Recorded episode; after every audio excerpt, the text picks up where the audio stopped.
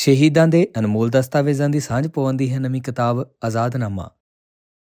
ਲੇਖਕ ਰਾਜਪਾਲ ਸਿੰਘ ਸੰਧੂ। ਸ਼ਹੀਦ ਭਾਈ ਸੁਖਦੇਵ ਸਿੰਘ ਸੁੱਖਾ ਅਤੇ ਸ਼ਹੀਦ ਭਾਈ ਹਰਜਿੰਦਰ ਸਿੰਘ ਜਿੰਦਾ ਹੋਰਾਂ ਦੀ ਰਾਸ਼ਟਰਪਤੀ ਦੇ ਨਾਮ ਲਿਖੀ ਲੰਮੀ ਚਿੱਠੀ। 90 ਵਿਆਂ ਅੰਦਰ ਪਹਿਲੀ ਵਾਰ ਰੋਜ਼ਾਨਾ ਅਜੀਤ ਅਖਬਾਰ ਵਿੱਚ ਛਪੀ ਹੋਈ ਪੜੀ ਸੀ। ਇਹ ਉਹਨਾਂ ਦੀ ਸ਼ਹਾਦਤ ਤੋਂ ਪਹਿਲਾਂ ਦੀਆਂ ਗੱਲਾਂ ਨੇ। ਚਿੱਠੀ ਅੰਦਰ ਸਿੰਘਾਂ ਦੀ ਚੜ੍ਹਦੀ ਕਲਾ ਵਾਲੀ ਅਵਸਥਾ ਤੇ ਸਾਰੇ ਸਿੱਖ ਸੰਘਰਸ਼ ਦੀ ਗਹਿਰ ਗੰਭੀਰ ਪੜਚੋਲ, ਸ਼ਹੀਦ ਯੋਧਿਆਂ ਦਾ ਅਲਬੇਲਾ ਪਰ ਸਹਿਜ ਕਰਮ ਸੀ। ਦੁਨੀਆ ਅੰਦਰ ਸਿੱਖ ਦਾ ਆਪਦੀ ਪਰਖ ਦੀ ਘੜੀ ਅੰਦਰ ਖਲੋ ਕੇ ਗੁਰੂ ਨਾਲ ਬਚਨ ਪਾਲਣ ਦਾ ਅਹਿਦ ਖੂਬਸੂਰਤ ਅੰਦਾਜ਼ ਵਿੱਚ ਪੇਸ਼ ਹੋ ਰਿਹਾ ਸੀ। ਜੇਲ੍ਹ ਅੰਦਰ ਵਿਚਰਦਿਆਂ ਜੇਲ੍ਹ ਸਟਾਫ ਨਾਲ ਵਿਹਾਰ, ਆਪਣੇ ਸੰਘਰਸ਼ੀ ਸਾਥੀ ਸਿੰਘਾਂ ਨਾਲ ਚਿੱਠੀਆਂ ਦੀ ਸਾਂਝ ਪਾਉਂਦਿਆਂ, ਪਰਿਵਾਰਕ ਰਿਸ਼ਤਿਆਂ ਨਾਲ ਚਿੱਠੀਆਂ ਰਾਹੀਂ ਮੋਹ ਦੀਆਂ ਤੰਦਾਂ ਜੋੜਦਿਆਂ ਗੱਲ ਕੀ, ਹਰ ਕਰਮ ਬੜੀ ਸ਼ਾਨ ਨਾਲ ਪੂਰਾ ਕੀਤਾ। ਕਿਤੇ ਕੋਈ ਥੜਕ ਨਹੀਂ, ਕਿਤੇ ਕੋਈ ਨਿਰਾਸ਼ਤਾ ਨਹੀਂ। ਜੇਲ੍ਹ ਤੋਂ ਲੈ ਕੇ ਫਾਂਸੀ ਦੇ ਤਖਤੇ ਤੱਕ ਸਭ ਕੁਝ ਵਿਲੱਖਣ ਸ਼ਾਨ ਨਾਲ ਭਰਿਆ।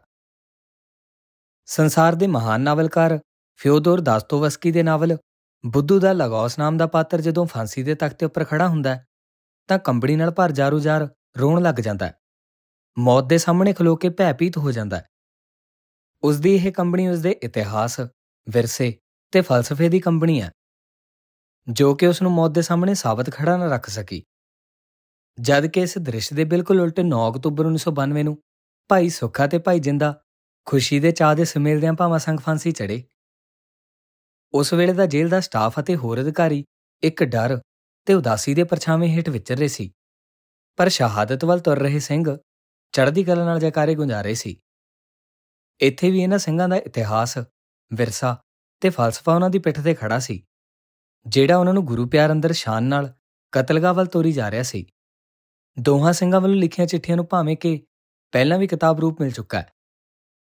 ਪਰ ਉਹਨਾਂ ਦੀਆਂ ਕੁਝ ਪਹਿਲਾਂ ਵਾਲੀਆਂ ਅਤੇ ਕੁਝ ਨਵੀਆਂ ਜੋ ਛਾਪਣੋਂ ਰਹਿ ਗਈਆਂ ਸੀ, ਇਹਨਾਂ ਨੂੰ ਇਕੱਤਰ ਕਰ ਛੋਟੇ ਵੀਰਾਂ ਪਰਮਜੀਤ ਸਿੰਘ ਗਾਜ਼ੀ ਅਤੇ ਰਣਜੀਤ ਸਿੰਘ ਨੇ ਸਾਂਝੇ ਉਦਮ ਨਾਲ ਫੇਰ ਤੋਂ ਸ਼ਾਨਦਾਰ ਕਿਤਾਬ ਰੂਪ ਦਿੱਤਾ ਅਤੇ ਨਾਲ ਹੀ ਸ਼ਹੀਦ ਸਿੰਘਾਂ ਦੇ ਕਿਰਦਾਰ ਦੀ ਨੁਮਾਇੰਦਗੀ ਕਰਦਾ ਟਾਈਟਲ ਆਜ਼ਾਦਨਾਮਾ ਰੱਖਿਆ।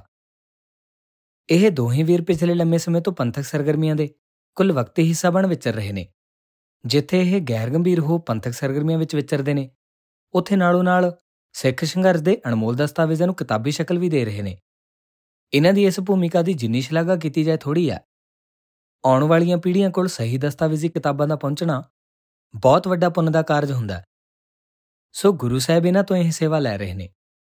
ਵਾਹਿਗੁਰੂ ਜੀ ਕਾ ਖਾਲਸਾ, ਵਾਹਿਗੁਰੂ ਜੀ ਕੀ ਫਤਿਹ।